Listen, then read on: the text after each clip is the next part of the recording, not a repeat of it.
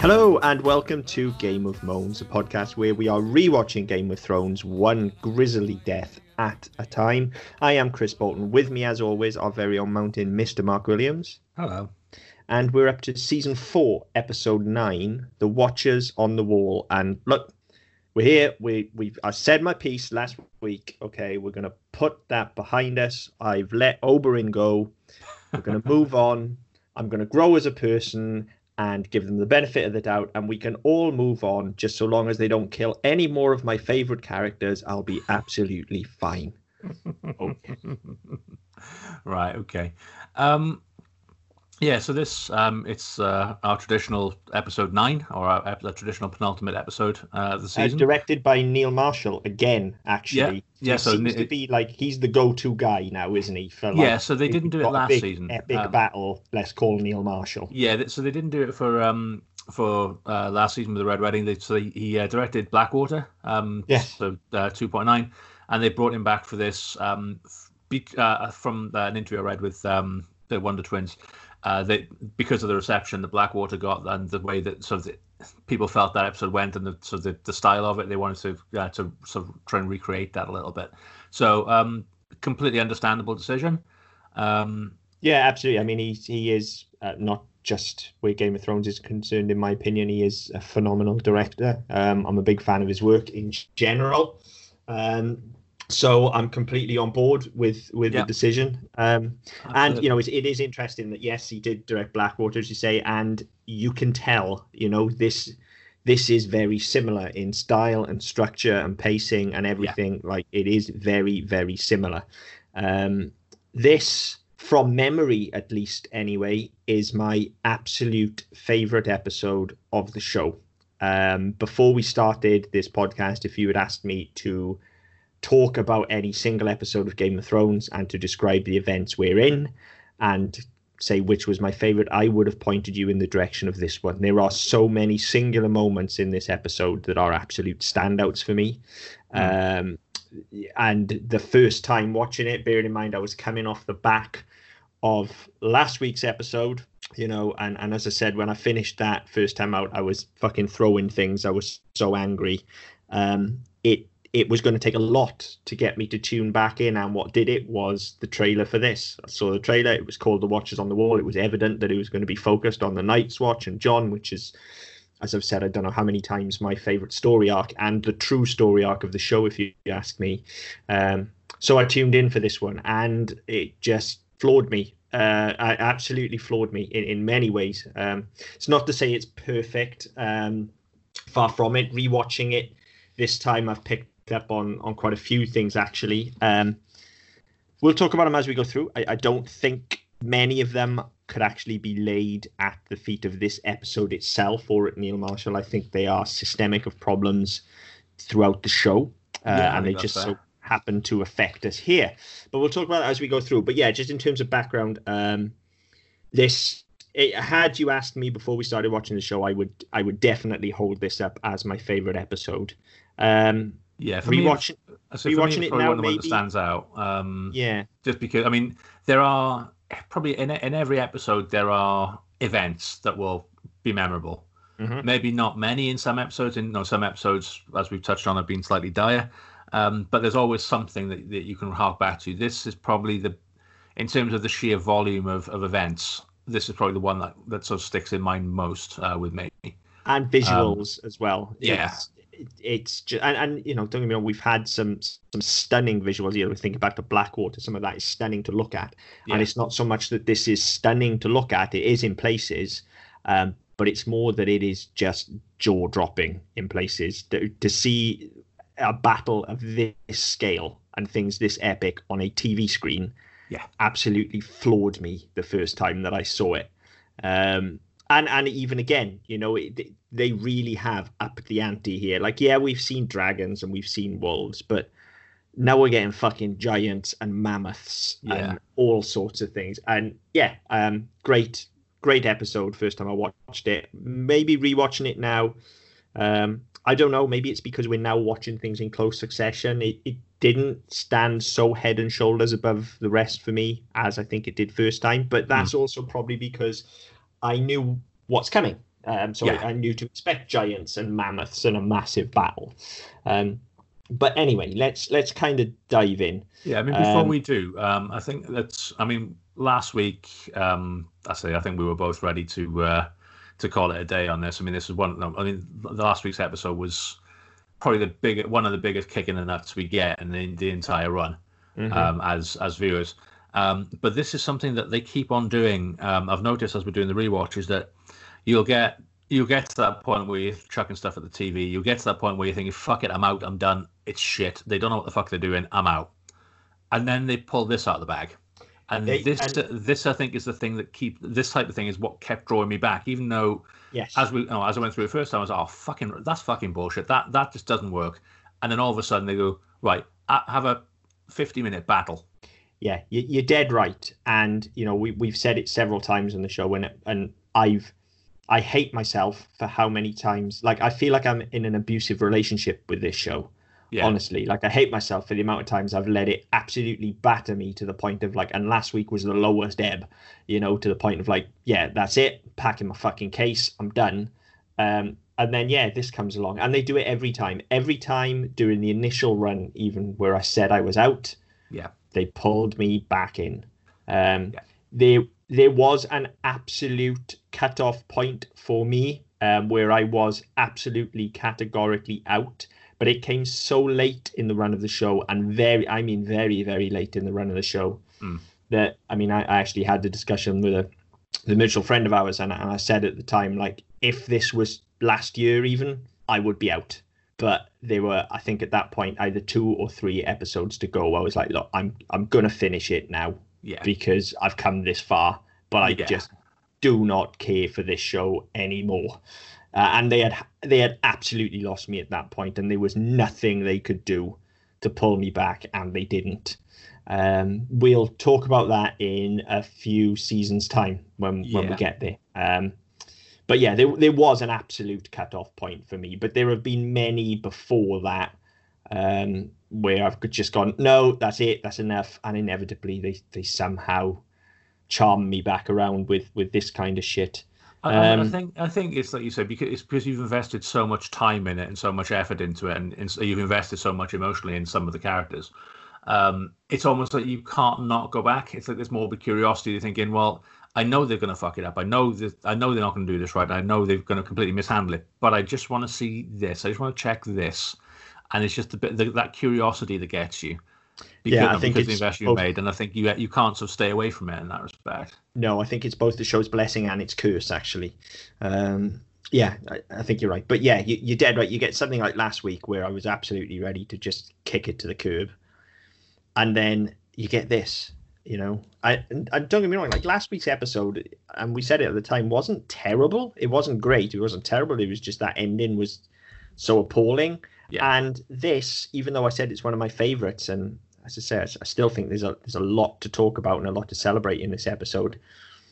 I think in retrospect now, having watched it in such close proximity to everything else, it's not an absolute showstopper. You know, not No. even compared to some of the ones we've had this season.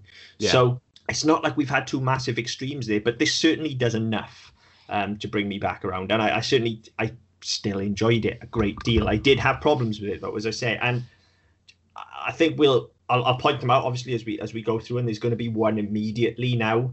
Um, but one of the biggest problems I have, and I think is important to draw the line with this now, I think this episode as a whole works exceptionally well. This episode is a mini movie. It Yeah. has a three act structure. It works exceptionally well, save for the absolute end, uh, which we'll talk about when we get there, uh, for a technical choice more than anything as well. Um, I think the episode holds together very well. Um, it's it's it's great. It's it's masterful in a lot of ways, but there is a lot, and I mean a lot of exposition and front loading in the first act. Yeah. Which is needed. It's all absolutely needed. And I don't know if that's come from the writing team or whether it's come from Neil Marshall as a director to say, actually, look, we don't get this moment later on if we don't get this at the start. I don't know. But, you know, it's watertight. They tick all the bases. But that first act is like 20 minutes of talking. And it's 20 minutes of talking about stuff that could easily have been threaded throughout the course of the season. Yeah. And that's a big problem for this episode, especially when you hold it up against something like Blackwater, which was pretty much non-stop. We, yes, we still had about 10 minutes there, I think, at the start, but there was just that sense of foreboding in Blackwater. And then once once the touch paper was lit, off it went. Whereas this is a much slower burn.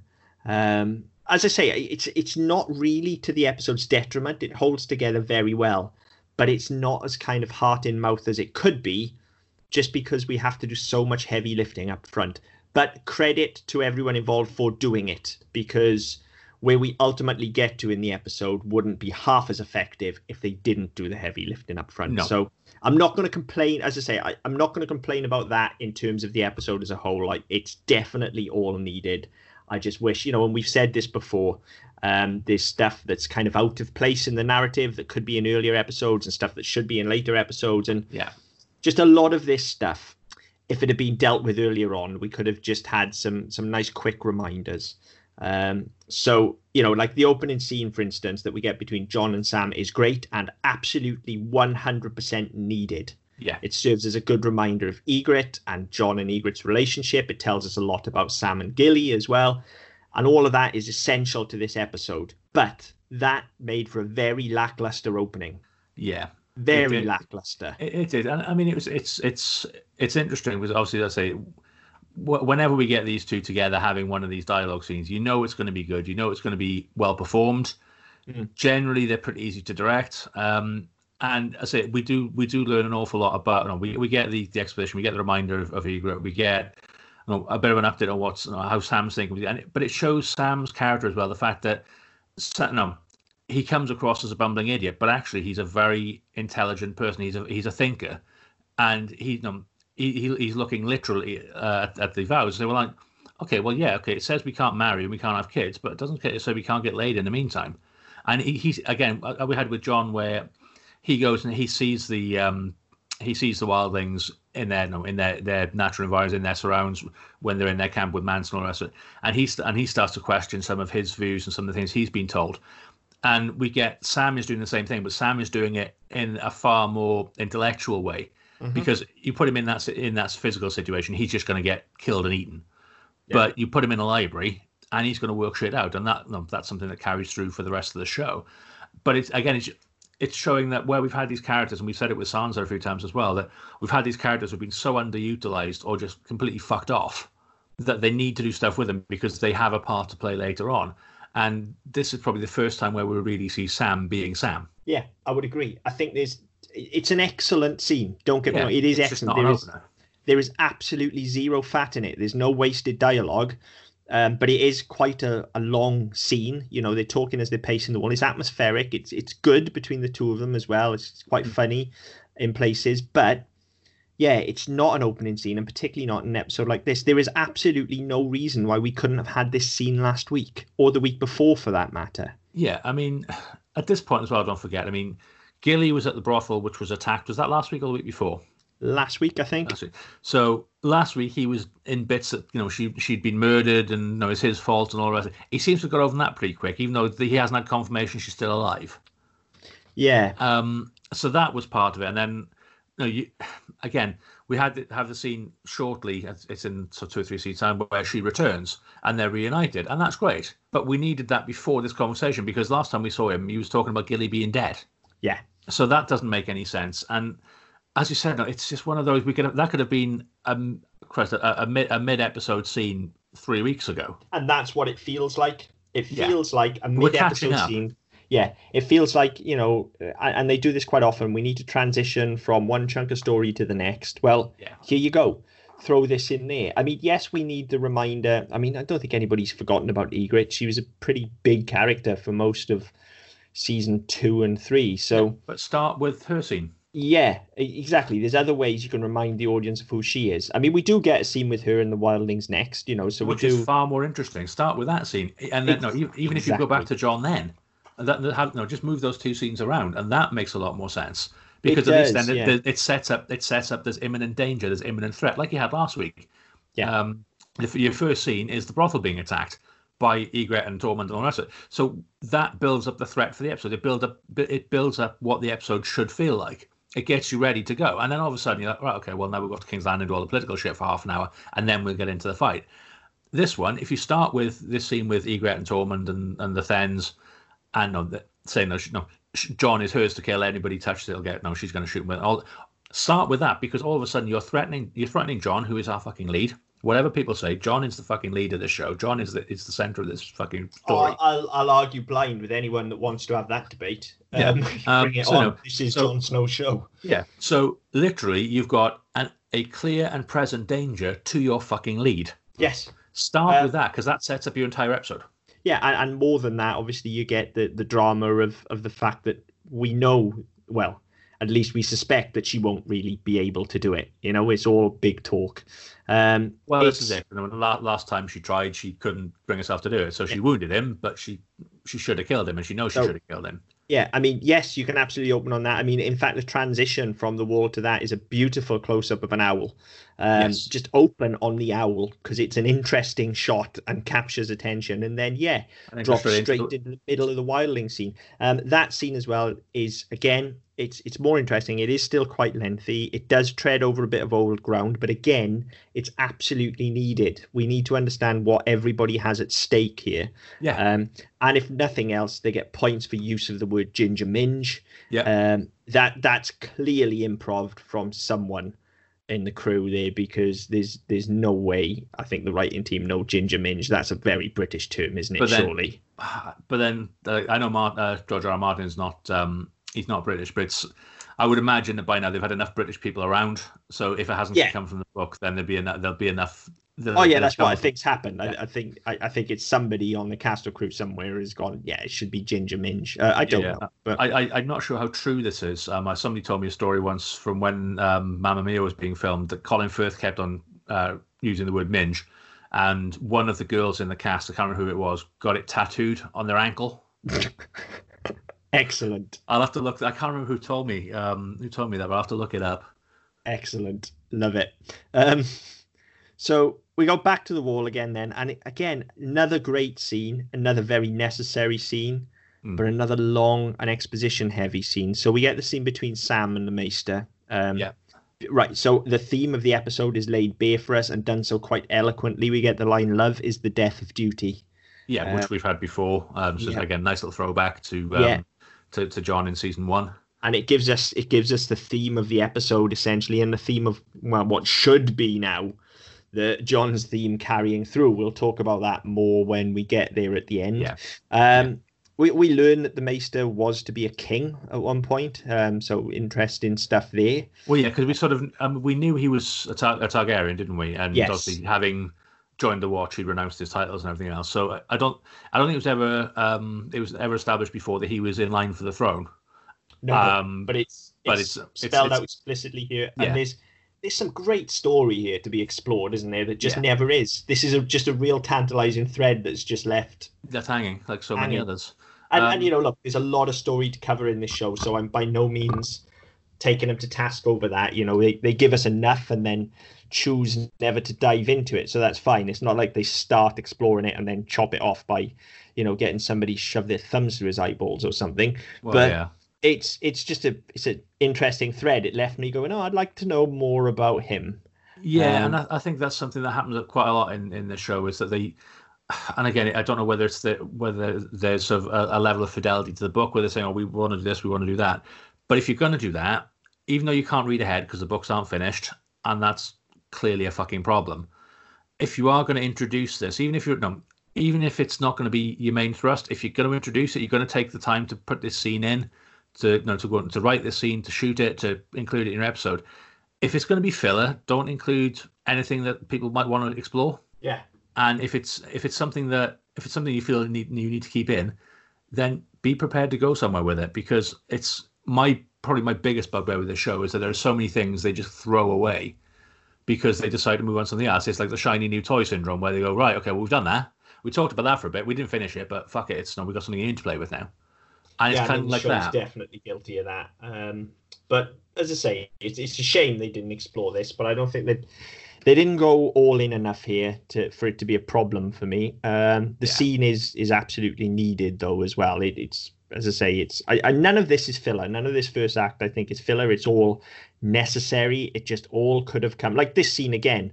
Apart from you know the the line about love being the death of duty, like all of this could have just been dropped anywhere else in the in this season. season. Yeah, you know. Absolutely. Um, Sam swears. Um, he, he drops he drops a curse word in there, which is a it's just a great moment. Like, yeah, and, and, the fact they call him on it as well. Pyp calls yeah. Like, I've never heard you swear before. We'll, we'll get used to it. You know, Swearing is so effective when you use it scarcely and when you deploy it efficiently and effectively, like they've done here. It's so effective.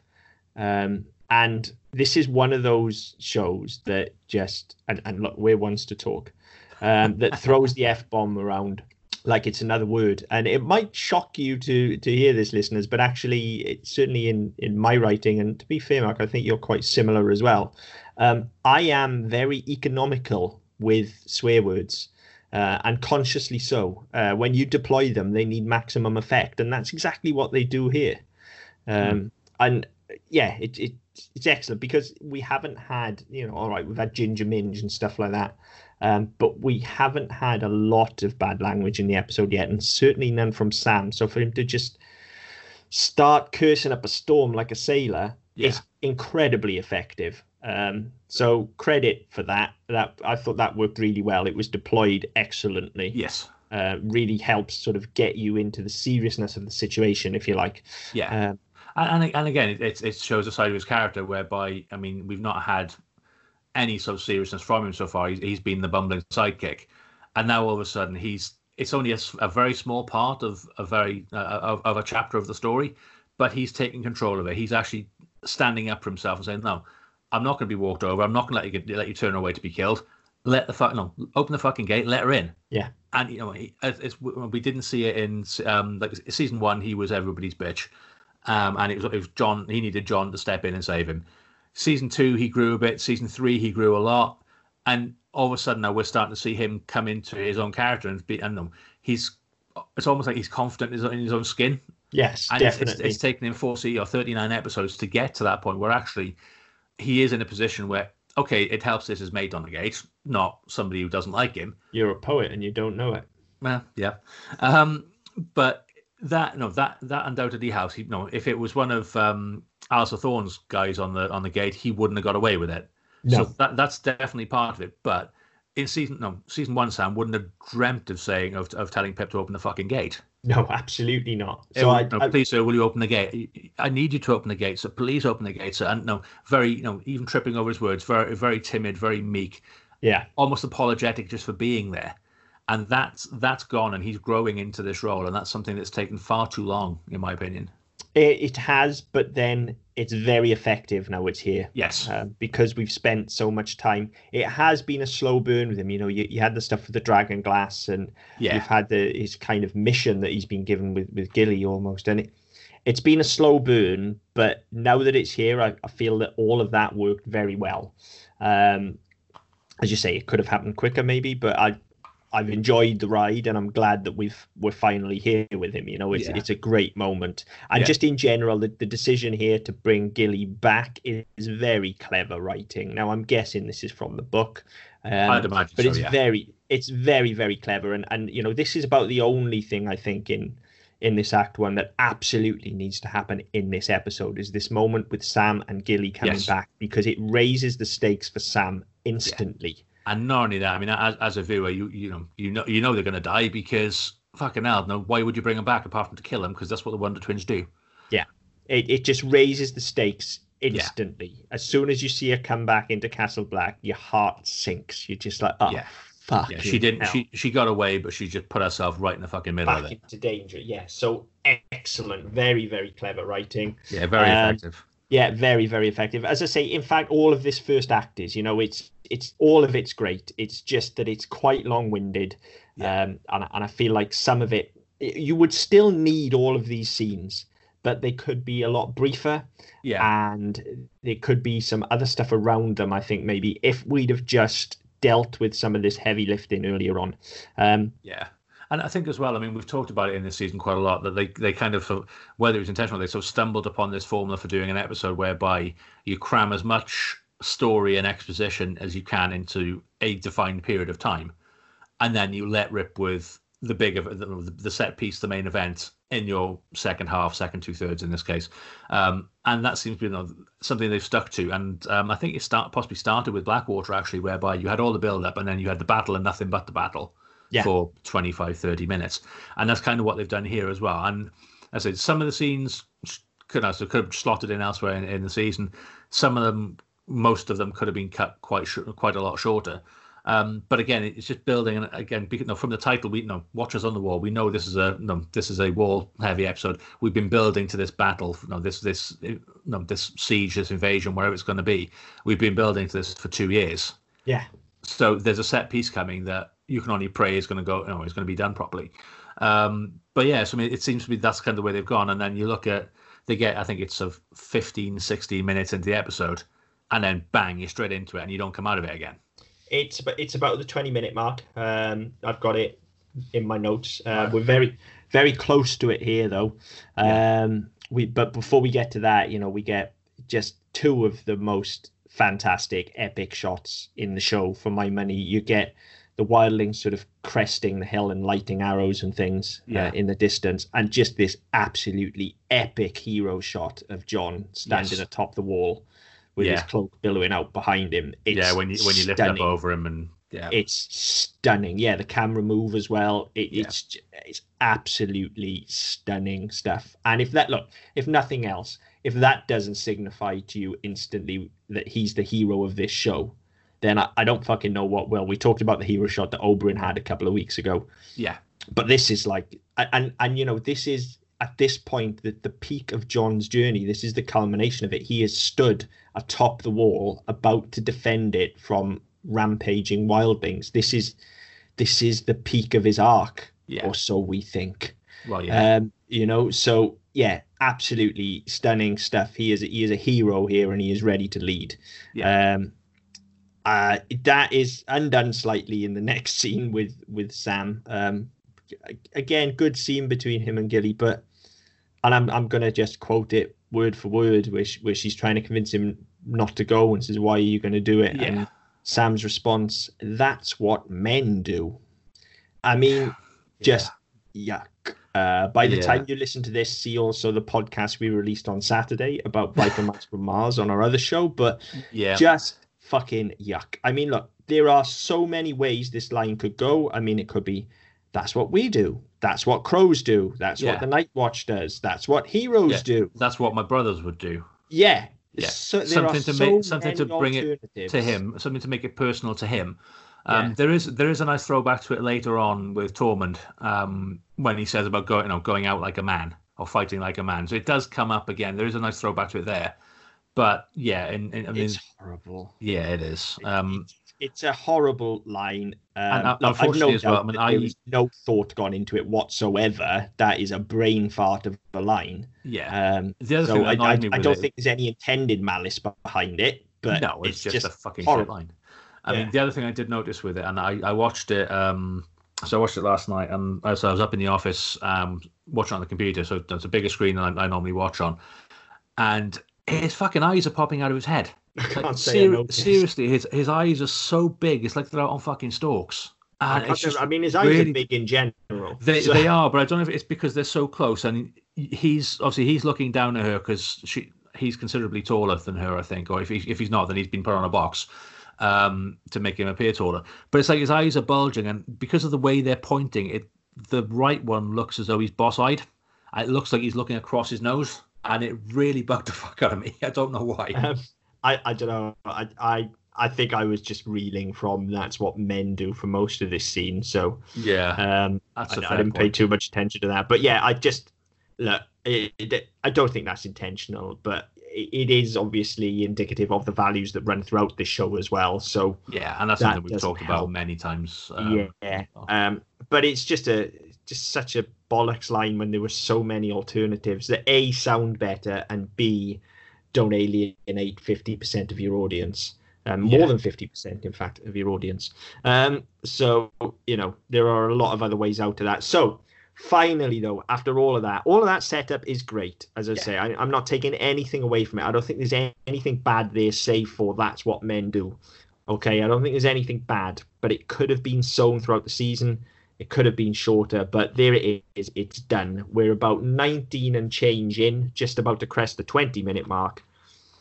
And we're out of act one and into the siege Yeah. uh, of act two. So let's fucking go. And the first thing we see is the fucking mammoth which is Yeah. awesome. I mean that was cool. first time out that was just jaw on the floor time for me. Um like this isn't just going to be blackwater again where it's men fighting men like there's a giant on a fucking mammoth Yeah, about and there are attack. other giants as well. It's not just a giant. There's like No. five of the cunts. it's awesome to see and just just absolutely it is epic in scale there's no other Yeah. word for it you got these fucking giants riding mammoths about to attack a gigantic ice wall like this is the show we were fucking promised like this is the show i want um but then even amongst all of this battle we're still finding time with our characters as well you know we get some interaction between thorne and snow um, Which and again thorne I thought was really nice. Uh, very, very good. Look, Thorne is a cunt. We all know he's a cunt, but he leads valiantly here. He Yes. pretty much mans up to, to Jon and says, Look, I was wrong, but we're here now, and yeah, I'm in deal with it. charge. So toe the line. Let's do this together, which Yeah. is absolutely the right move. Yeah, and I- I think I- even his line is no, it's um, it, it you know it's it's something on the line of you know yeah yeah okay I was wrong you you were right just we you can crow about it later let's get this done and then you can go back to hating me and I, I can go back to wishing you dead Yes. but let's just fucking get on with it great. I thought it was a great moment between the two of them. Um, and then instantly, when the shit hits the fan, he just leads from the front. yeah and whatever you know whatever we think of him and as much of a cunt as he is to jon like he is absolutely the first one leading the charge oh like, definitely like, you know, straight, straight away as, as as soon as um as, as, as soon as they're in a position to, he takes command of the archers and tells them, no, tells them prepare. You have a bit of fucking comic relief when you don't really need it. Completely breaks the tension, but gives him a chance to call them all cunts. Fine, and then he's back in charge. This is what you fucking do. And then they find no, they find that the they're attacking the other side of the wall as well. They're attacking the gate. Oh fuck! Right, okay. This is all in hand. Fucking Baldy from King's Landing. You take care of this shit, which I've already fucking set up for you. I'm going down there to kick some shit, and Yeah. he's he is straight into it. In all fairness, um, and and yeah, no, you it's something you don't you don't have many opportunities throughout the show to actually feel anything other than complete disgust for the man. But here, he really does know. He shows he shows no the sort of the type of leader he is because Yeah. you know, Mormont is dead, so he's taken over the mantle, and since that's happened, we've not really seen him lead. We've No. seen him bully, we've seen him belittle, we've seen him go out of his way to be a cunt. We've not seen him lead anyone. We've not seen any sort of management, any sort of flair, any sort of reason why anybody would follow him other than being a giggling sycophant. And all of a sudden, he's like, "Yes, okay, I'm a cunt. You can hate me all you want, but I'm leading you fuckers into battle because I'm not dying today." Yeah uh, we i mean we get a speech along that lines from him as well don't we when he's rallying the troops Yeah. you know we get a speech along the lines of you know we're not going to die today and things like that and it's it's good it's really good stuff Yeah. um And you, you actually get you get two because you get he he does he starts one on top of the wall.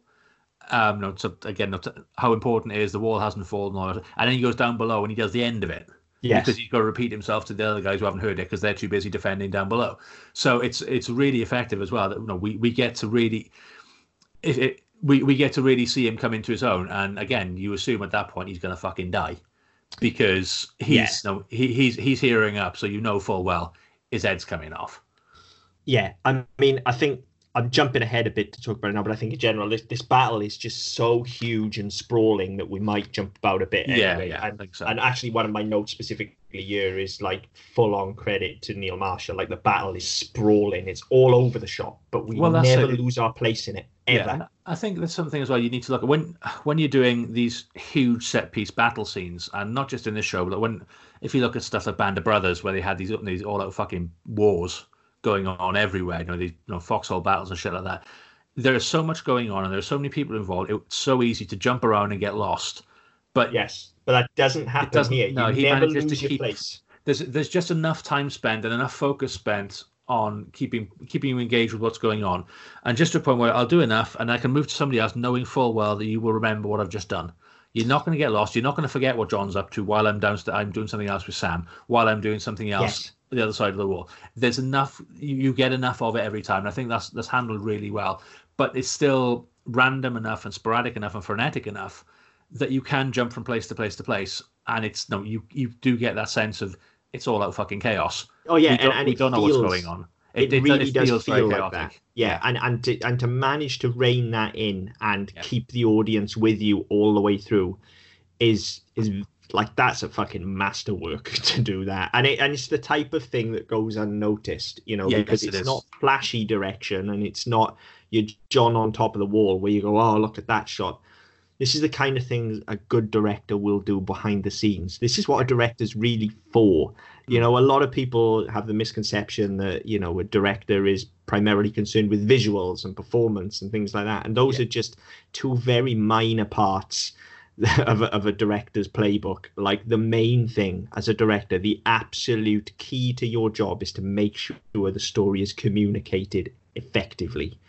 Yeah. And he does that magnificently here. Like we never lose our place in this story. Yeah. Um, so there was just that. But what I was going to say before that is just jumping forward slightly once Thorne really gets into it, um, and we get the fight with Tormund. Yeah. Um, it it's just so brilliantly choreographed. Yes. Um, the way they're kind of swaying in and out of the banisters, and it's I think it's probably my favorite fight in the show since Bronn in season two. Um, with the moon door where he's sort of Yeah. ducking and diving. Um, was that Yeah. season two or season one? I think it was season, season two. one. That's season, one. Season one was it? Oh, Okay, season one. Then, well, it's it's my favorite fight since then, um, and it's it's relatively short, but just the way they're kind of ducking in and out of the of the supporting struts on the balcony, and just yeah, really really cool I, th- I think the, the thing with it for me is that all all we've had all the way through is, you know, the the, the Night's Watch. They're all bastards and thieves and murderers and all the rest of it. None of them are soldiers. None of them are fighters. Whereas the wildlings are savages who you know, they forage and kill and they fight amongst themselves. So they're going to be they're going to be fucking hard bastards and they're going to be able to fight. Whereas you get the impression half the time with the Night's Watch they can't. And all of a sudden, you get somebody like Jon comes along and um, know, it you know, stirs things up a bit. But then you see actually, you've got Alliser Thorne who's been there for fuck knows how long. You know, he's he's been there you know, long, you know, long before, before the show started, and he- can fit, swing a fucking sword. He can defend himself. But not only that, he he's not just defending himself against a bigger and stronger opponent. He's actually taking the fight to him. And when hmm. Tormund knocks the sword out of the way and you think he's going to get stabbed, he just punches the cunt in the face. Uh, it's such a cool moment. Yeah, and there, awesome. there's so many like that. And then uh, they, they, they're punching each other, they're kicking each other, they are fighting through the banisters and the pillars and shit like that. And then he gets knocked down, but rather than no, rather than get stabbed through the head, which is what we normally fucking get, he rolls off and lives Yeah. to fight another day. And it's it's probably the first moment where you actually see people in the Night's Watch actually able to fight, and you see actually these are pretty fucking useful. Some of these people. And again, it's it's a great moment for Thorne, where you know somebody that we've been conditioned to hate. Yeah. Um, and all of a sudden, you realize why he is who he is. You know why he's Lord Commander. Like he's fucking tasty. Yeah. Um, and he's really he's, he is taking the fight to the wildlings here. Yeah. Um, Well, so, it's, it's, it's I- like he's, he's taking it personally. You know, it's the fact that the wall hasn't fallen in a thousand years, and on my watch, you can't get through the gate. yeah. and that Yeah. ain't fucking flying. That's not going to happen. I'm I'm not going to let you do that. I'm going to beat you back. If I have to do it on my own, I fucking well will. Yeah, he's he's fucking brilliant in this episode. He really is, um, and I, I just love that fight. Um, so yeah, there's that. But then, meanwhile, at the top of the wall, um, we get another just excellent moment. That's that's been this one has been sown throughout the last two seasons, and it pays off great Mm. here when there's just a, a flat out coup to put Yeah, Jon in yeah. charge. Yeah. essentially, um, it's done very subtly, but everybody fully understands what's going on. And again, Jon says so much without saying anything. Everything's done in looks, um, but we all know Yeah. what's happened. Yeah, that's it. So you, get um, I says you get this bit with Grey. You get um, uh, Slynt, who's you know, been put in charge by by um, by Thorne, and we've all we've already seen him not take action. We saw him when he was in King's Landing. Um, the only thing we've ever seen him do is arrest Ned. Um, Yeah. We've not really seen do anything else. Tyrion sent him to the wall. He disappeared for a season and then he showed up again. Um, but yeah, you know, he he's there he, and he just shows how completely fucking inept he is and how ill suited. And we've had this built all the way through. He sits there on Thorne's right hand and he fucking crows and he pontificates about how good he was because he was the head of the King's Guard and how they're all fucking useless because they're all thieves and rapists and all the rest of it. And you know full well that when it comes to any sort of actual threat in any battle situation, you know he's going to fall to pieces. And lo and behold, that's exactly what he does. He just completely disintegrates mentally because he can see these fucking hundred thousand people marching on the wall, and he's think all he's thinking is, "I'm gonna I'm gonna fucking die." Yeah. And he's not thinking, no, protector of men, or no. He, all he's thinking is, I was no, head of the king's guard, and now I'm here about to get slaughtered by fucking savages, and nobody will even know I'm here. And yeah, it's it's it's a re- it's really telling. And then you get Grenn comes along with this great idea, which, as you say, it's a coup. It's nothing short of a coup, and nobody questions it. No, so it's, uh, you know, Jon doesn't question. He doesn't even raise an eyebrow. It's just no, No, go along. He, He, goes plays along. it off perfectly. He knows exactly what's going what's- on. Yeah, exactly. and then as soon as Slynt gets into the into the lift, there's a there's a look, there's a, a nod, and that's it. And there's nothing else said. And and then late, there's another scene between these two later on, which is beautiful as well. Um, but yeah, and it's just right. Okay, right. I know what I'm fucking doing. You all know I know what I'm doing. So let's fall in and let's get some shit done.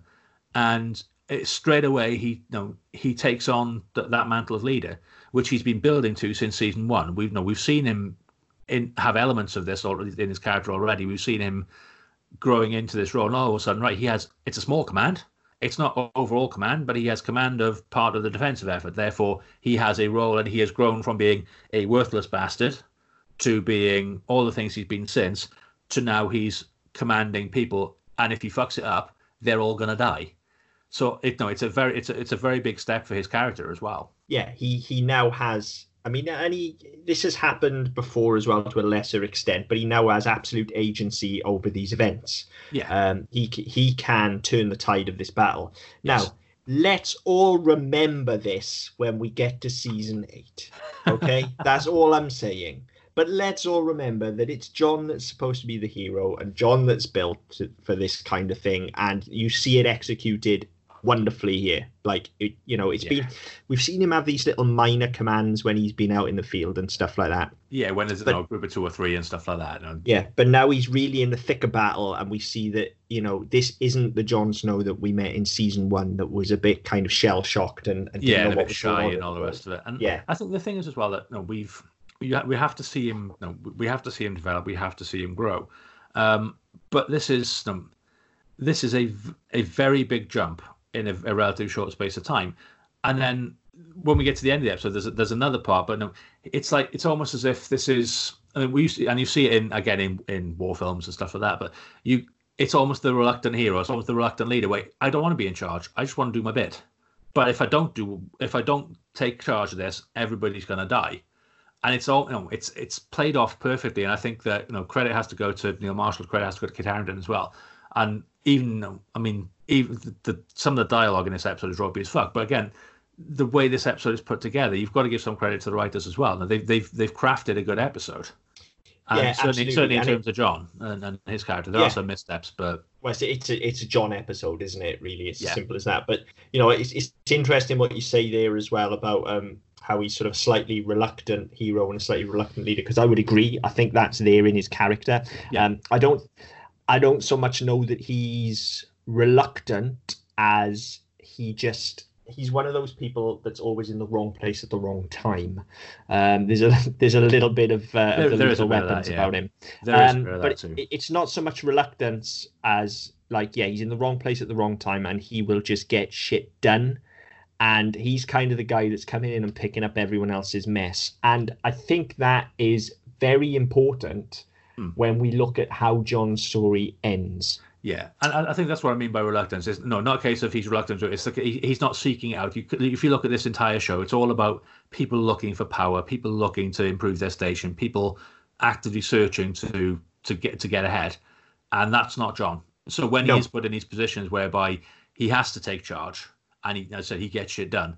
It's almost as if he's do he's doing it because he knows nobody else will. well yes Um, he is the guy that will do what no one else will that Yeah. is exactly right that is Yeah. also incidentally pretty much the definition of a hero um Yes, I am. so there you go um but yeah that's i think that's incredibly important especially when there are people who are dissatisfied with jon's ultimate ending in the show now I am extremely dissatisfied with events that led to his ending, but his actual ending, as in the way Jon's story ends in the last episode, I think is pitch perfect for these reasons. And we Yeah. won't spoil anything. We'll talk about that when we get there. But I think the one ending they absolutely nailed was Jon's. I think it's possibly the only fucking ending they nailed.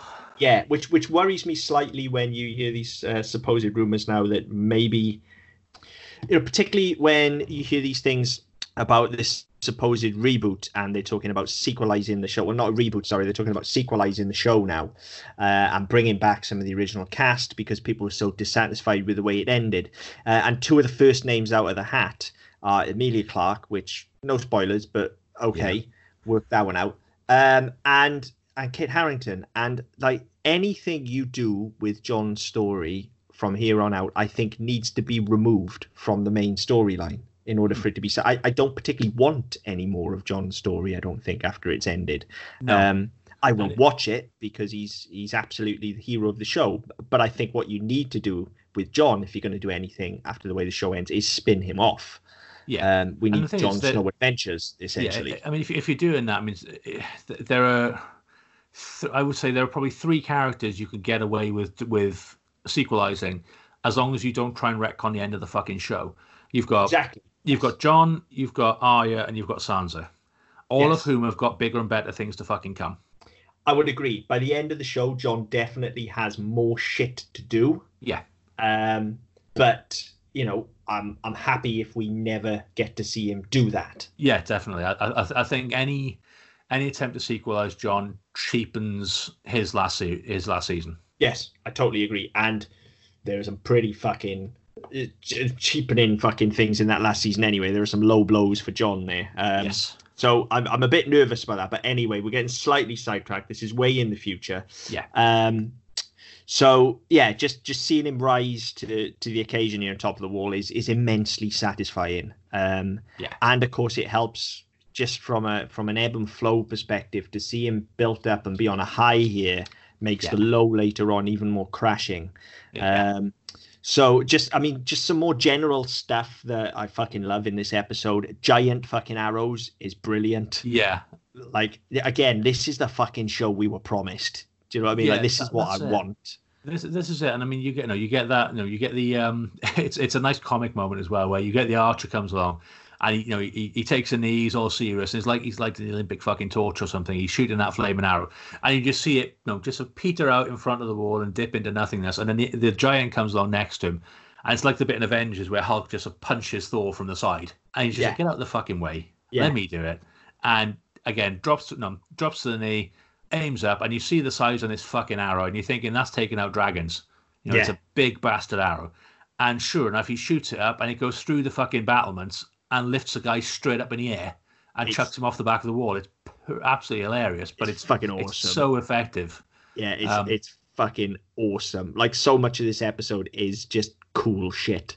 yeah, that- That- yeah, that's, it. And that's. I- it, it is, and I get, but again, that's the frustration when we have these these bad episodes and so the, the low points that we had last week, whereby you see how good this show can be, and then you see how fucking annoying it is at times, And it's enough to make you want to pull your eyes out. yeah, part of the problem genuinely is as well that, and we felt this since season one and said it since season one. It's almost two different shows. Yeah. Like this is so far removed from the stuff going on in King's Landing, and that's not to say I dislike the stuff in King's Landing. You know, that's been most of the season, and they've done really well this season.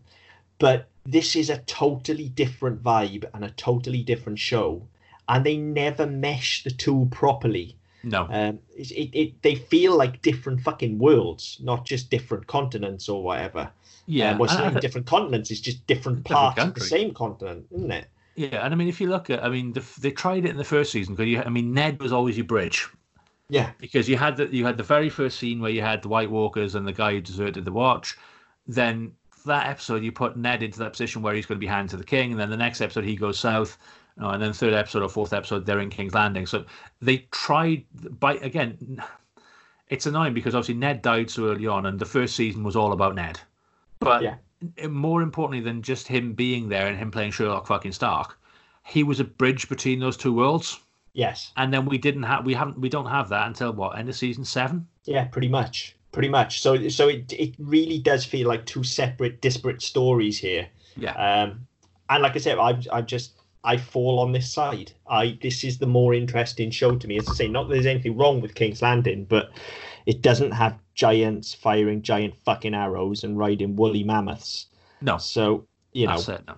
um, so yeah, that is amazing. Um, Sam going after Ygritte is just the drama. Like it, it's it's at this point, and again, all credit to the writing here because you have Sam and you have Ygritte, the two most important people in the world to Jon. Yeah, And knowing how good an archer Ygritte is, and knowing that Sam, I mean, he doesn't specifically say he's going after her, but he heads in that general direction because Well, she's picking people off. Well, not only that, I mean, we've already you know he was when him and Pyp are coming out of the um the the the, the um when they were shooting the crossbow down at the people scaling that side of the wall, no scaling scaling the sort of the castle side of uh, um, of the wall. They run out of there and. Pyp is there, and um, they've had this whole thing of you know this thing where they're trying to fight, and Pyp is know, Pyp is slightly euphoric because he you know he managed to get one. Now, he said earlier on he's, he's never he's never fired a uh, fired a bow at a person. He's never held a sword with a proper edge. So you get this know, you get this sort of euphoric moment for him where, where I've done I've done something. I've actually contributed to this war effort, and no no longer than a second after he fucking smiles, he's got an arrow through the neck. Yeah, So I mean, I mean that again, and, and Sam being there, seeing it, and um, trying again, trying to be Sam, trying to be, it'll be all right. We'll sort you out. No, Maester Aemon's coming. We, you know, we get you sorted out. Don't panic. No, and then so he dies in his arms, and I don't know whether he, he sees the it's Ygritte because there's no sort of recognition. And, he, and given the description that Jon gave on, okay, so she got red hair. How many red-haired girls are there in that raiding party? Yeah. it's got to be her. But he, I don't, so I don't think he clocks her because there's no, No. recognition. He just knows that there's somebody over there picking him off yes. and yes, he needs to do something about it because if, if he doesn't act, more people are going to get picked off and they're going to lose this fight.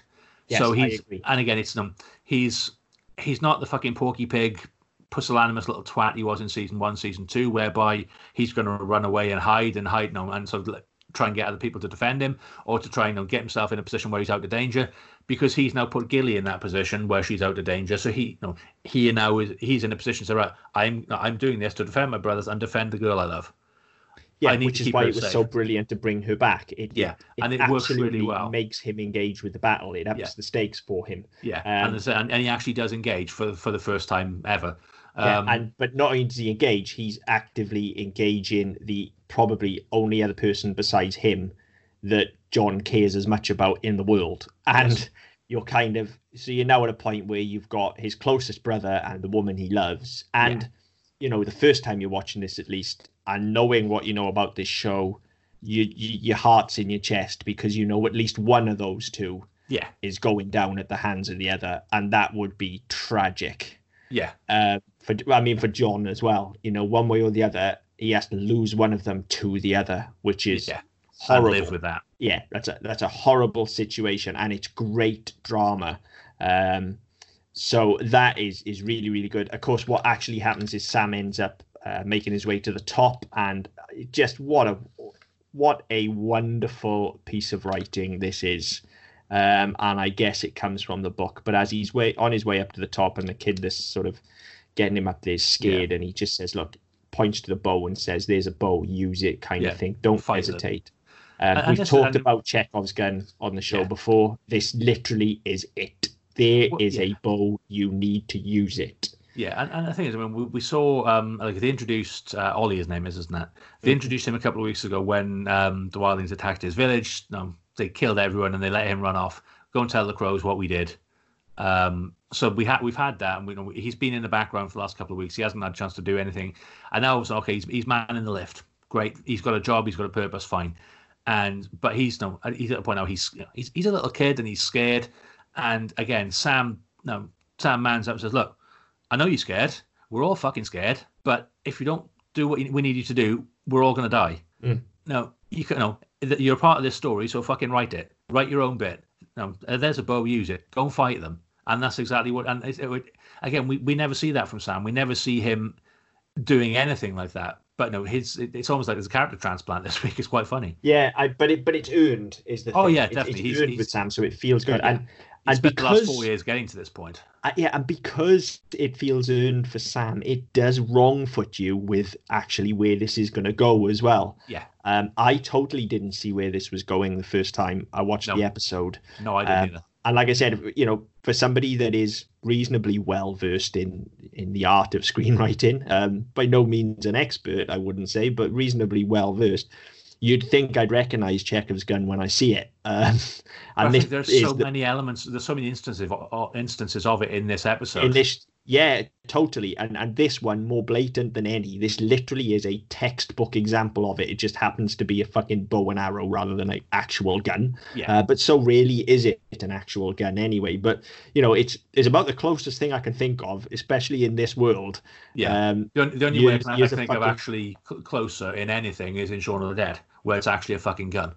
Yeah, ex- exactly. It's like if you're not having a gun, like because there are none in this world, that is the nearest fucking thing. Yeah. So, so anyway, we'll we'll park that until we get there. But yeah, Yeah. there's the setup for what is just one of the best pieces of writing in the show, I think. Um, and then again, this this battle just ebbs and flows beautifully. We've spent some time there with Sam, and things have turned back towards the wildlings. You know, basically starting from that giant arrow. You know, Yeah. Everyone on the wall once Jon took command had them on the run, dropping the barrels and stuff. Um, and and the ebb and flow is lovely, you know, because then we finally turn the tide again as Sam's going upstairs. You know, the, the mammoth runs away, a giant is felled. Yeah. You know, it it just ebbs and flows lovely. Um, then Sam gets to the top, uh, feeds back to Jon, and we get again like the third, I think, hero shot for John of, of Yeah. this episode alone, and for my money, just the best. I've waited four years for this. Like Jon on the move, barking commands as he draws his sword, and basically just says, "Right, you know what you're doing. I'm going down to fuck him up." Yeah. Just basically pulls a thorne. Yeah. Um, The only thing that did strike me oh. with that is that by the time he does that, this is the fourth person in command on top of the wall. It's going to be confusing for the no the uh, the simpletons who are up there who you know who are there because they're you know, products of incest and you know, cut off you know fingers and stuff. They they're not going to what the fuck's going on. Is that who am I listening to now? Yeah, I get it, but John's yeah. place is in the thick of it here. Oh, and, and just definitely. And I think it's no, it's um, Edd, isn't it, who he um, he hands Yes. it off to. Um, and yeah, again, we've seen him all the way through the show. Uh, so, um, so we we know you know they're in safe hands. We know he's he's he's going to be there. He's going to do a job. He's not going to be another Slynt who's going to fuck it up. No. you know he, he's he's there. He's a, no, he's a a battle hardened crow. So he knows how no, he knows how, how uh, what he needs to do, and he know, knows how to do it. Um, but yeah, it's just one of those things. Fucking hell, who's in charge now? Yeah, and and again, just the decision from, I guess it's in the screenplay. I would have thought, um, but the decision from the writers and from Neil Marshall to play it this way as well. You know, we we get the juxtaposition to Thorne's decision to go down as well, where Thorne does it with a big grandiose speech Yeah. and rallies everyone up. Jon's not got time for that. Like we said, Jon's just there to sort shit out. He's Yeah. on the move, barks orders as he goes, and draws his sword like he fucking means business. Yeah, and uh, I think just before this as well, we've got the bit with Grenn where he said, "No, it tells me, no, the Giants are going to try and get in." Go he does. He orders tunnel." them to go and hold it. Yeah, and, And and, the look again, he gives them, yeah. the absolute steely determination of "you Yeah. may die, but hold the tunnel." And, Yeah. and he doesn't say those words, but it's all there in his eyes. Yeah, and, and again, the, and the recognition from Grenn as well. It's like I know, and I know this is what I got to do. Yeah, that yeah. that is a lovely moment, but yeah, not. was. Go on. I was going to say that's what I said. That's the the one I was referring to earlier. So it's a it's a beautiful interaction between two characters who we we we. I mean, I, I remember I think it was season one or season two, constantly asking who the fuck Grenn was. Yeah, because he's he's always a named character, but I didn't know the fuck he was. I think it's the first time I've actually found out. yeah. Um, it's great moment be- between the two of them, and then when we actually get into the tunnel, just Yeah. one of the best moments of the show, I think. Um, Yeah. what what a fucking beautiful scene where the giant is just storming towards them Yeah, them. just bearing down on him. just bearing Brilliant. down on them, and they just hold the tunnel and start reciting the Night's Watch oath. Yeah. Just ah, And- again, this is the fucking show we were promised. We've waited four fucking years for it, but here it is. And the thing is that we we in the past called out the fact that they used that as a device. I think it was when John deserted to go and join uh, Robb to avenge Yes. Ned's death. Yeah, to get him and back. the whole thing of re- reciting the fucking you know, vows and all the rest of it. Um, and it was pointless because no, it, didn't serve any purpose whatsoever. It, it just seemed cheesy as fuck. At the start of this episode, we've referenced the vows. Yep. And then we've you know, when we've gone to the scene with Sam and the Maester, we've had a bit more about you know, about um about breaking vows and love and all the rest of it. And now all of a sudden we've got these guys who are standing up not for themselves, not for something that's happening that doesn't affect us. They are right. We are the watch. We are the last fucking bastion. We are the wall between them. We are no, we're in the wall, but we are no, we are the people that are making a human chain to stop these fuckers getting through. We literally are the wall. Yeah. This is the most. This is the only time it's ever appropriate to to re-recite these lines in this show. Yeah, and it, but it's them using it as a mantra as well to gain Yeah. strength from it, and they're all very much aware that they are most likely going to die. Oh yeah, they, they are, everyone down this there knows is giving them die. strength. Yeah, Yeah. Uh, it's It's, it's, it's, a, reminding them what, they, what no, why they're doing it. It reminds It's them a why they're very- going to die. it's a very powerful moment, and it's Yeah. very well done. Yeah. Um, just really, Excellent. really breathtaking stuff.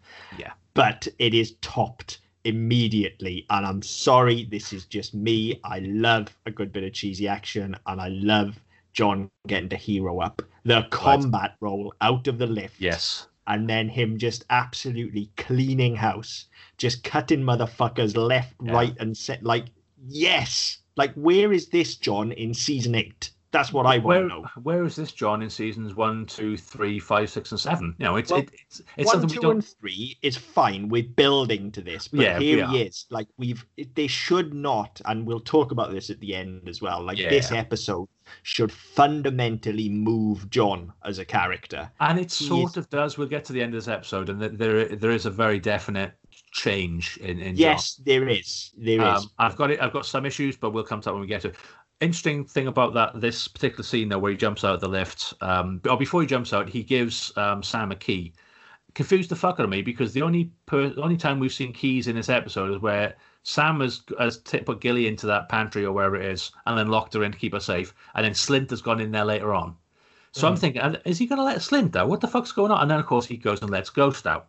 So that confused the fuck out of me anyway unt- until I sort of realized what he was doing. But the, the other thing is that I um I watched the um sort of the making of bit of the episode at the end of the um uh the end of it today, and oh yesterday whenever I watched it, and um they're talking about uh, um you've got um, DB Weiss talking about this scene. And they were in the edit. They, they saw the cut of the episode, and they went back to the editor and said, "Why have you sped that up? It it doesn't look right. It looks really fucking cheesy to put it back to normal speed." And the editor turned to him and said, "I am done fuck all. That's just how fast he's moving." wow. um, and and they and you were saying that they did they they didn't believe him until he showed them the composition on the screen because just the way he's moving in the armor in the fucking cloak with that big heavy sword It's incredible. And the way he moves it's almost fucking balletic you know it's it's He's- it's it's, He's it's channeling fucking Batman in this scene. it's fu- Like, it's it's literally poetry in motion it's no every move is precise and it's beautiful even to the point where so the the, the showrunners didn't believe that it was real it's fucking phenomenal. Just from the from the second he combat rolls out of the lift and just yeah, I well, say, every move is calculated and placed to cause maximum fucking And carnage. e- even the fact that he, you know, he opens the lift door when they're ten foot up, and he Yeah. jumps, and it just it's just enough to give him that advantage, to give him that element of surprise, and that no, because no, they, they might have seen the lift coming down, but they're they, they're waiting for it to come down and the door to to stop and the door to open, and then they can get in for the slaughter. They're not expecting some cunt to jump out from three meters in the air and then start No. swinging. Ah, it's just It's a beautiful could move, and watch it it, over and over and over, and I wish we had more of it in the show. yeah, yeah, definitely. Um, I really do. Uh, and then you know we we built, as you say, Ghost gets that. I wish there was a little bit more made of Ghost, and I wish we'd have seen him fighting side by side with Jon, yes. because that's something I don't think we ever really get in the fucking show. No, we Um, don't. I mean, every time we see Ghost, Ghost.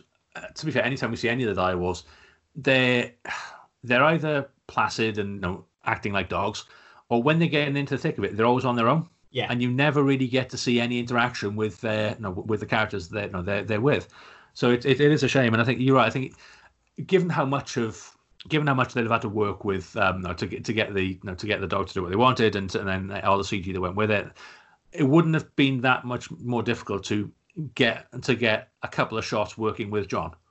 No. It would have been, and I think that easy. the only possible way. The only possible way you could better this scene is because you know so often when when Ghost does enter a fight, it's to save Jon's ass. Yes, He's the he's the kind of last minute save Jon's ass card. yes, But you know, here when Jon is the aggressor and is absolutely decimating people to have just given us that minute or two of the two of them just fucking ripping through wildlings Yeah. would have been immense um, but look we didn't get it it's fine uh, because what we do get is amazing um, the fight with the with the cannibal as well feels Yes. so much weightier than the fight we had earlier this season at Craster's Yeah. um, because he's been built throughout the season as a credible threat yeah. you know, like it- fucking Burn Gorman. yeah, and, and the fight between the two of them is excellent. Um, Yeah, love the way Jon beats him in the end as well. Well, just it- it again it getting reminded shit me. done. It reminded me of the scene in Grosse Pointe Blank at the, house, at the school reunion where the assassins that killed on In the Crusoe's locker room. character in the yeah the locker room, and it's no so many times in film and TV you see these perfectly choreographed fights where everything lands or, or, or they, they miss by millimeters and no, nothing is down and dirty and in the mud and in the gutter and no basic survival instinct, and that's what you get here. You get oh fuck I've lost my sword right. If I've got to kick him in the pills, I'll kick him in the pills. If I've got to pick up a hammer and stove his fucking skull in, that's what I'll do because it's what I've got to hand. I'm not gonna. I'm not gonna do a done. fucking. I'm Yeah. not gonna do a fucking commando roll across the yard through the blood to pick up my my, my sword out of a puddle. I'm just gonna use what I've got because that's what I, what would happen in a fight. No, you're in a re- no. If you're in a real sword fight, you're not the your, your opponent's not gonna wait for you to pick your sword back up and to be honourable, but they can fucking stab you in the head. Yeah, And it, that's that's that's what you got here. Is this? I will do what I need to do to survive, and if that means picking up the nearest fucking thing, it could have been a shoe. yeah, and he'd have hit him with a shoe. Yeah, Yeah, because that no, that's all he had. yeah. Uh, no, it's it's a fucking great fight. Um, again, it's it's that escalation as well from Jon doing that combat role to fighting. You know, Yeah. the big bad. Um, he he beats him. You know. You have the ebb and flow in the fight as well. Looks for a Yeah. minute like Jon's going to lose. Of course, he doesn't. Comes back with a hammer. So he's riding high, and then, then they kick us in the balls because then there's Ygritte with her bow knocked, just ready to take him out Yeah, and and this is just the biggest kick in the balls in the whole show and i mean it in a positive way not a negative one like Yeah. i normally do because they look at each other for a good i don't know i didn't time it but it feels like eternity it's probably about five six seconds but I it's think, I think it's time six. It's about five to ten seconds. I think it's, it's, it's, enough just enough. time for you to look at it and think maybe just maybe they've got a chance here like there's Yeah. utter carnage the two of them could just fuck off Yeah, they could and just no leave. one would know yeah, because they could have both- both been killed. and both actors managed to convey that without saying a fucking word. Yeah. Um, Absolutely beautiful. And this is probably one of the moments that that we're talking earlier on about sort of things, key key things you remember. Um, before you start rewatching Yeah. this moment and the absolute fucking stomach in mouth, heart wrenching fucking Oh. way it ends. I, am I'm welling up now. I, I, I, genuinely just recounting it. I don't know if I'm going to make it through this without rolling a tear. But yeah, so you you're riding high. They they're going to make it, and then out of nowhere, out fucking nowhere, she takes an arrow. Yeah, And- and, the thing is as well. I mean, we've talked in we've talked in the last four seasons exhaustively about things not being earned.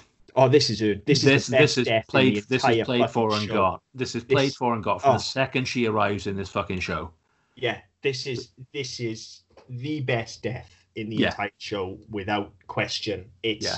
one of the only big deaths maybe the only big death that i can honestly say i think is executed perfectly um no pun intended I was going to um, say, she ta she takes the arrow it's revealed that it's come um from from the little from the little kid from the from the lift with his bow with chekhov's gun and Yeah. that you know as if it wasn't bad enough that ygritte's gonna die. Like oh it's just it's it's so wonderful to just close that loop. Like effectively sam has killed her.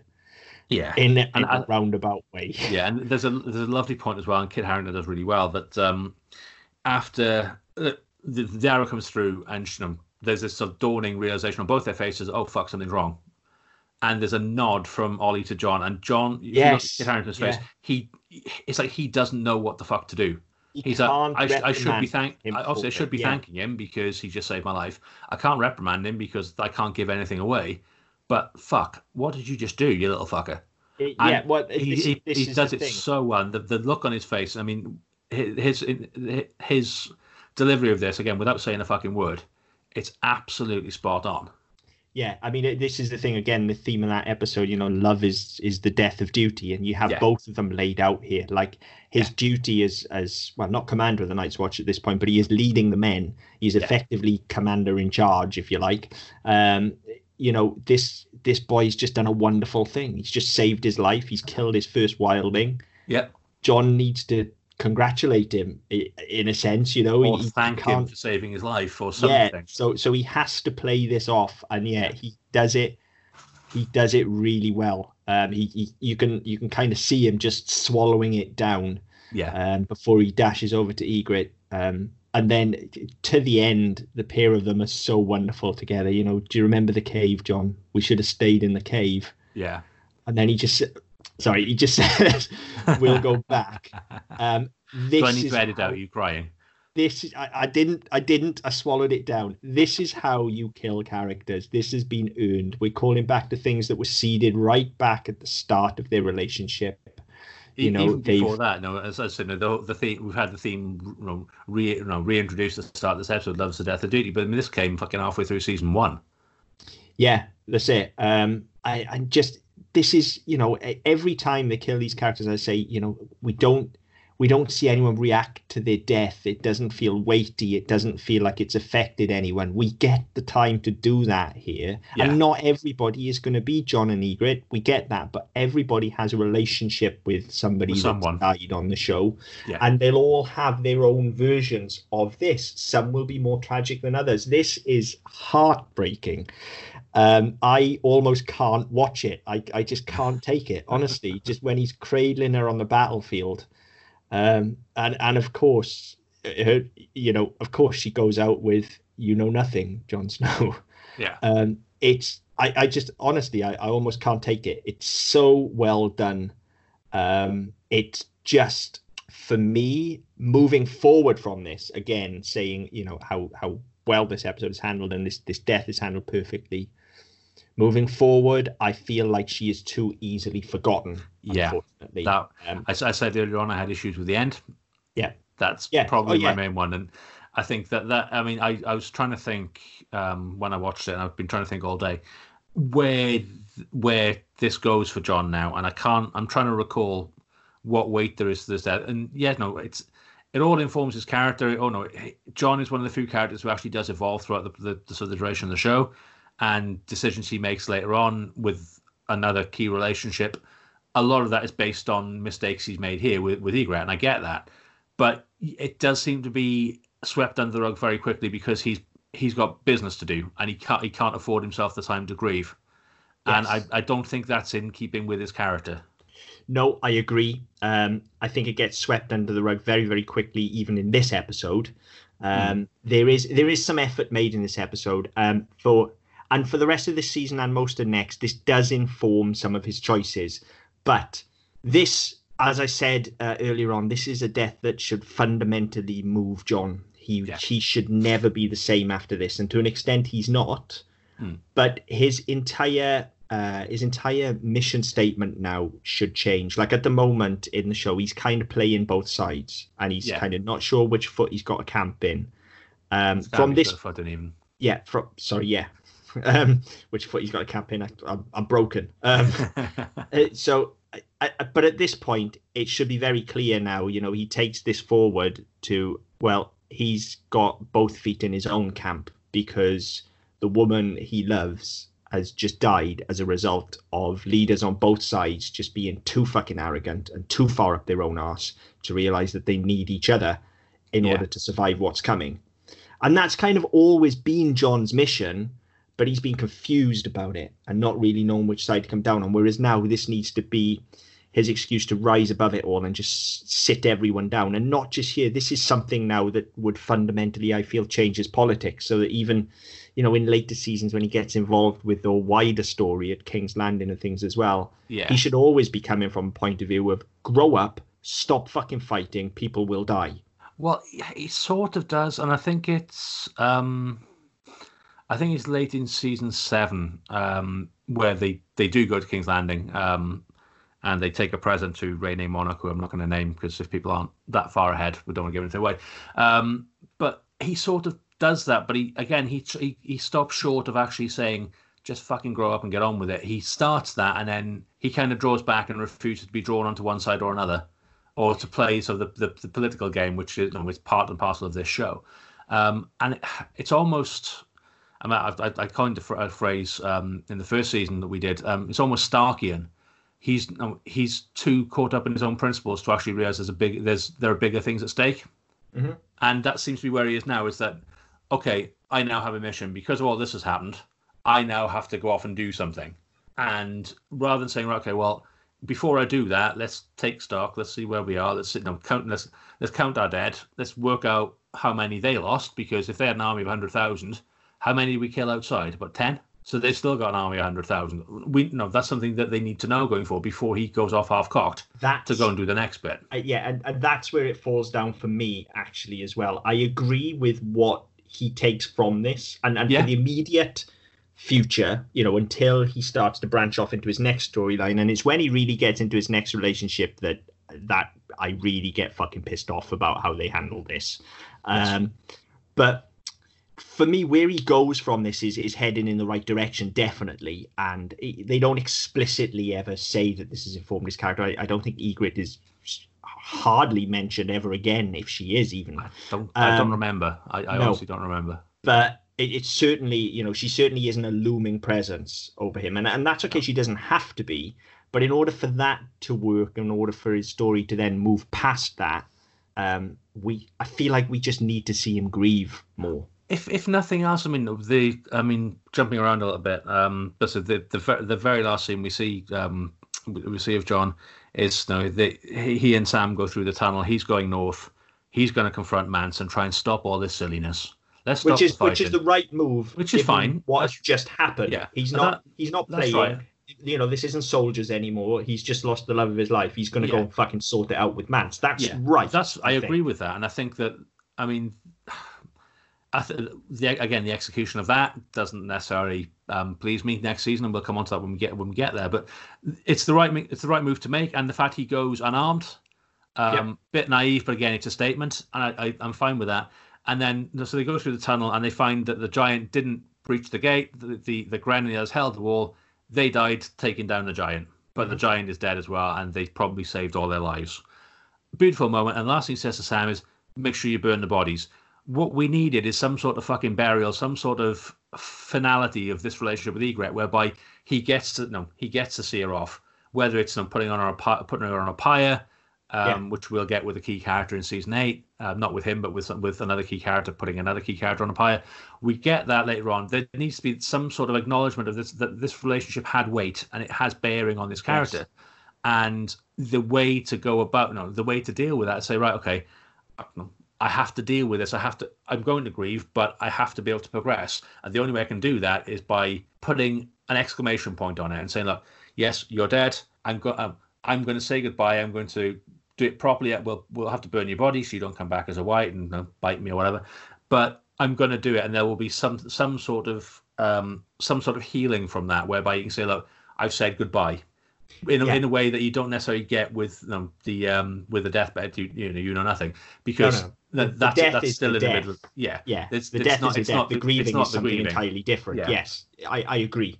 Um, I think the death is handled exceptionally well. I think Yes. most of the aftermath, as I say, for for the immediate future is correct, but it does get forgotten about later in the show, which consistently annoys me because this is this genuinely feels like a moment that should fundamentally change Jon as a character and, and Well, yeah. hold sway over everything that he And- does. again i mean we've ha- we've had jon and ygritte for three four seasons now Yes. that's almost half the fucking show Yes, yeah. Th- This this should inform him impor- moving it's, forward. impor- it's a very important part of his character from the start of season two right the way up to this point, and it informs what he does next. So it informs everything he does. Well, to be fair, it informs everything he does until the end of season five.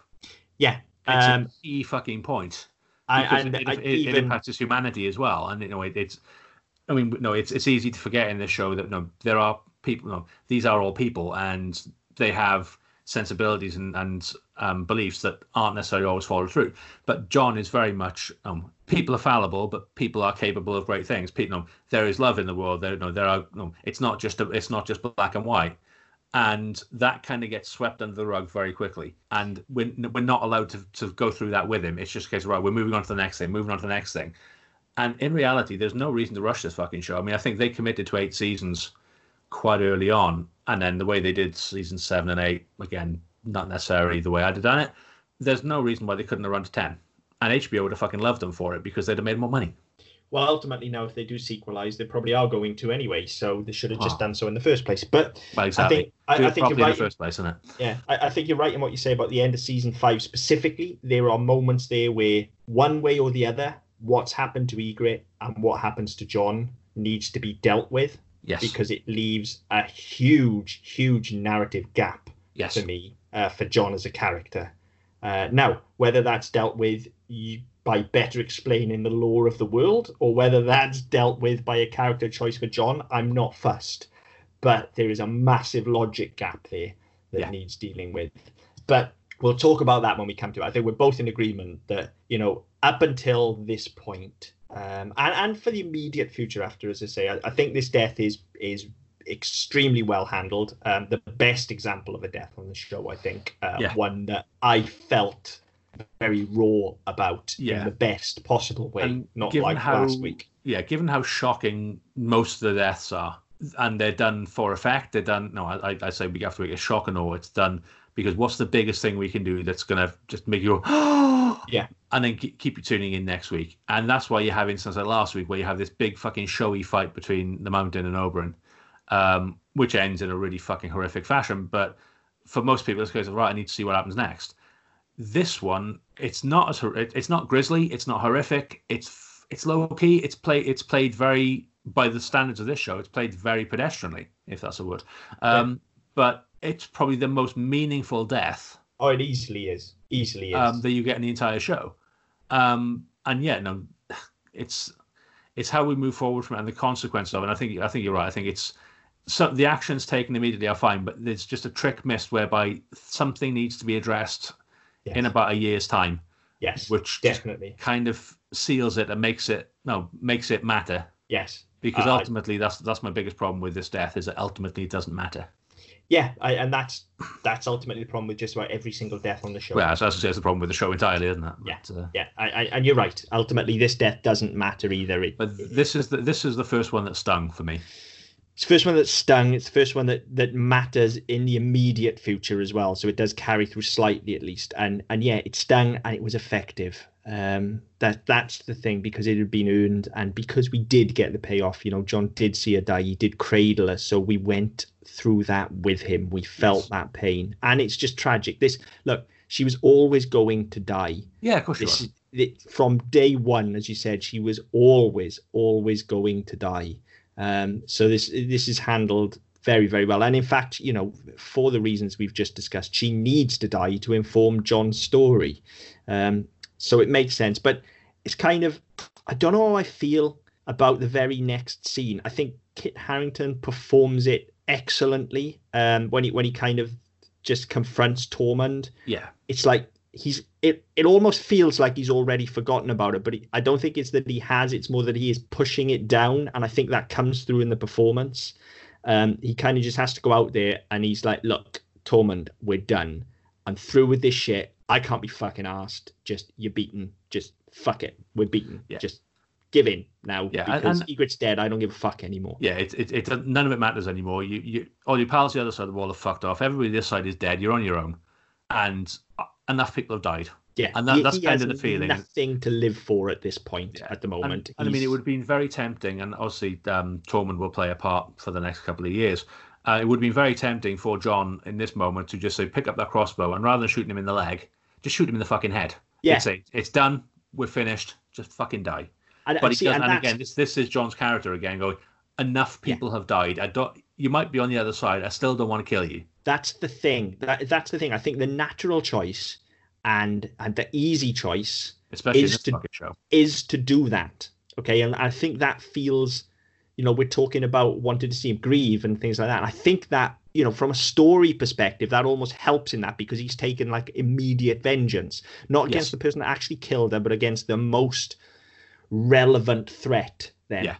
um but i think it's actually even though it feels a little bit odd you know what? Like in real life, grief feels really fucking odd. Yeah. And you don't know what you're doing from day to day. So I, I think in a lot of ways it's a braver choice and It it's and one that sort of works. It's just that we're not conditioned to accept it. Yeah, it, it definitely works, and I think that it's one of those. As you say, when when you are in that sort of that that, grie- that grieving state, you don't necessarily you haven't necessarily got control over your faculties. You don't necessarily know what you're doing. Sometimes you do act out, and it would have been so easy just to stick an arrow in his head and say, "Fuck it, I'm done."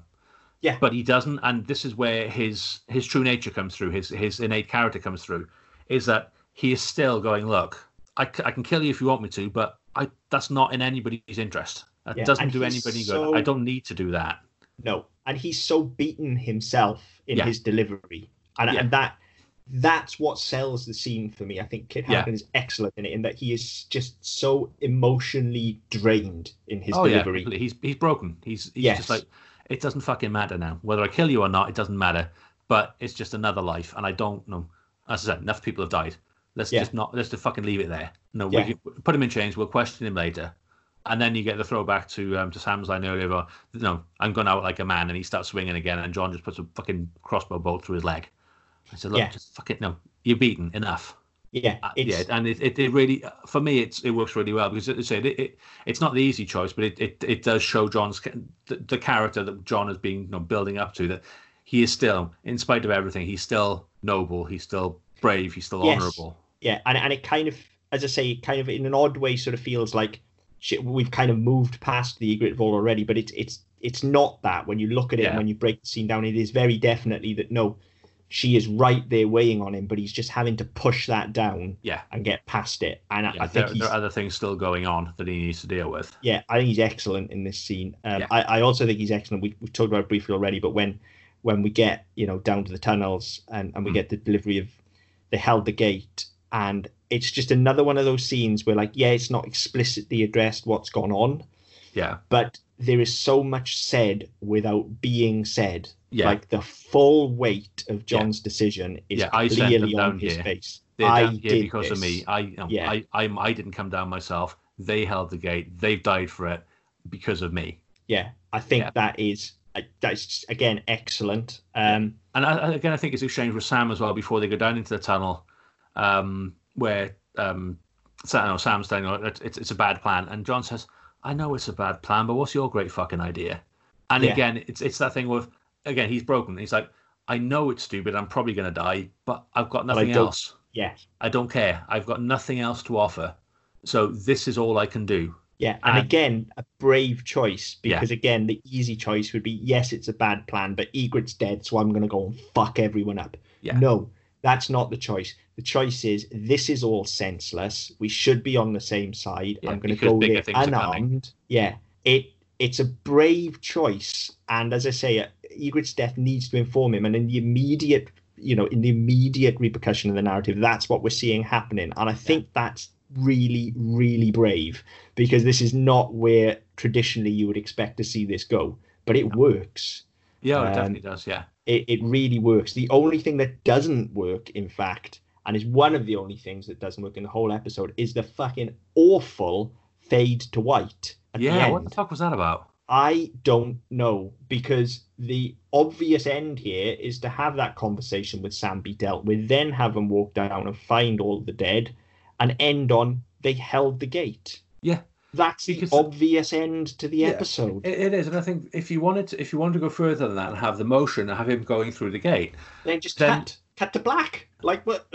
either that or be slightly fucking artsy about it and cut to black as the gate closes behind him. yeah, but fade into white is Yeah, just, that that was a very bizarre choice, and I remember thinking that. And they do it in one other episode in season eight as well, I believe. Um, and again, I remember we, I remember talking about it. I'm sure it was with you, but if it wasn't, it was somebody at work. How fucking strange a choice it was.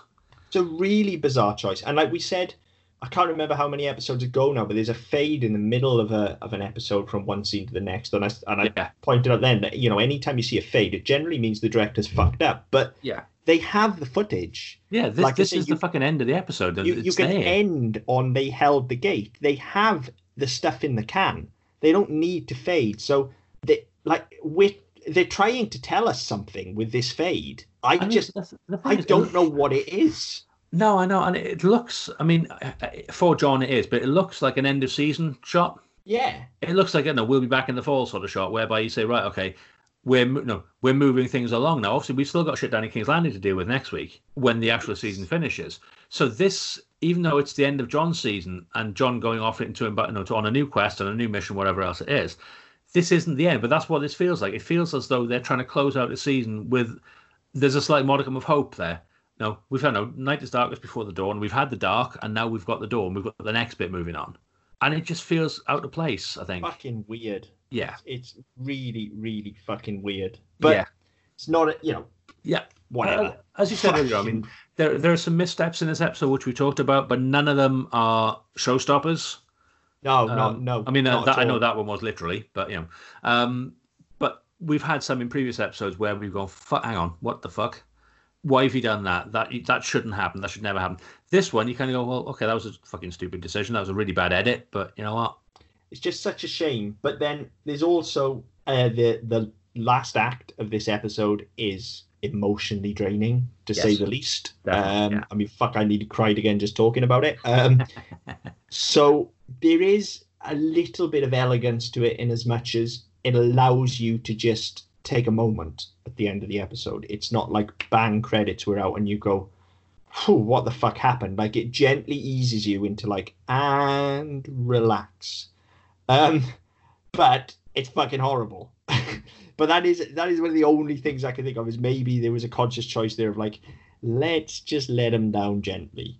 Um, Well, you could, but you could have done that with the gate closing behind him. I, Yes, I honestly, I honestly, if if you want to go for that and you're time to digest the fact they held the gate, you can know you can do that without smashing it to the crowds. You can do that where you know he he he does walk towards the gate. He gets smaller. He goes through it and it lowers down gently behind him as it hits the as it hits the bottom. You go- you move over to black. It's not a harsh no. It's not a fast cut or a harsh cut. But you go to black and then you bring your credits in.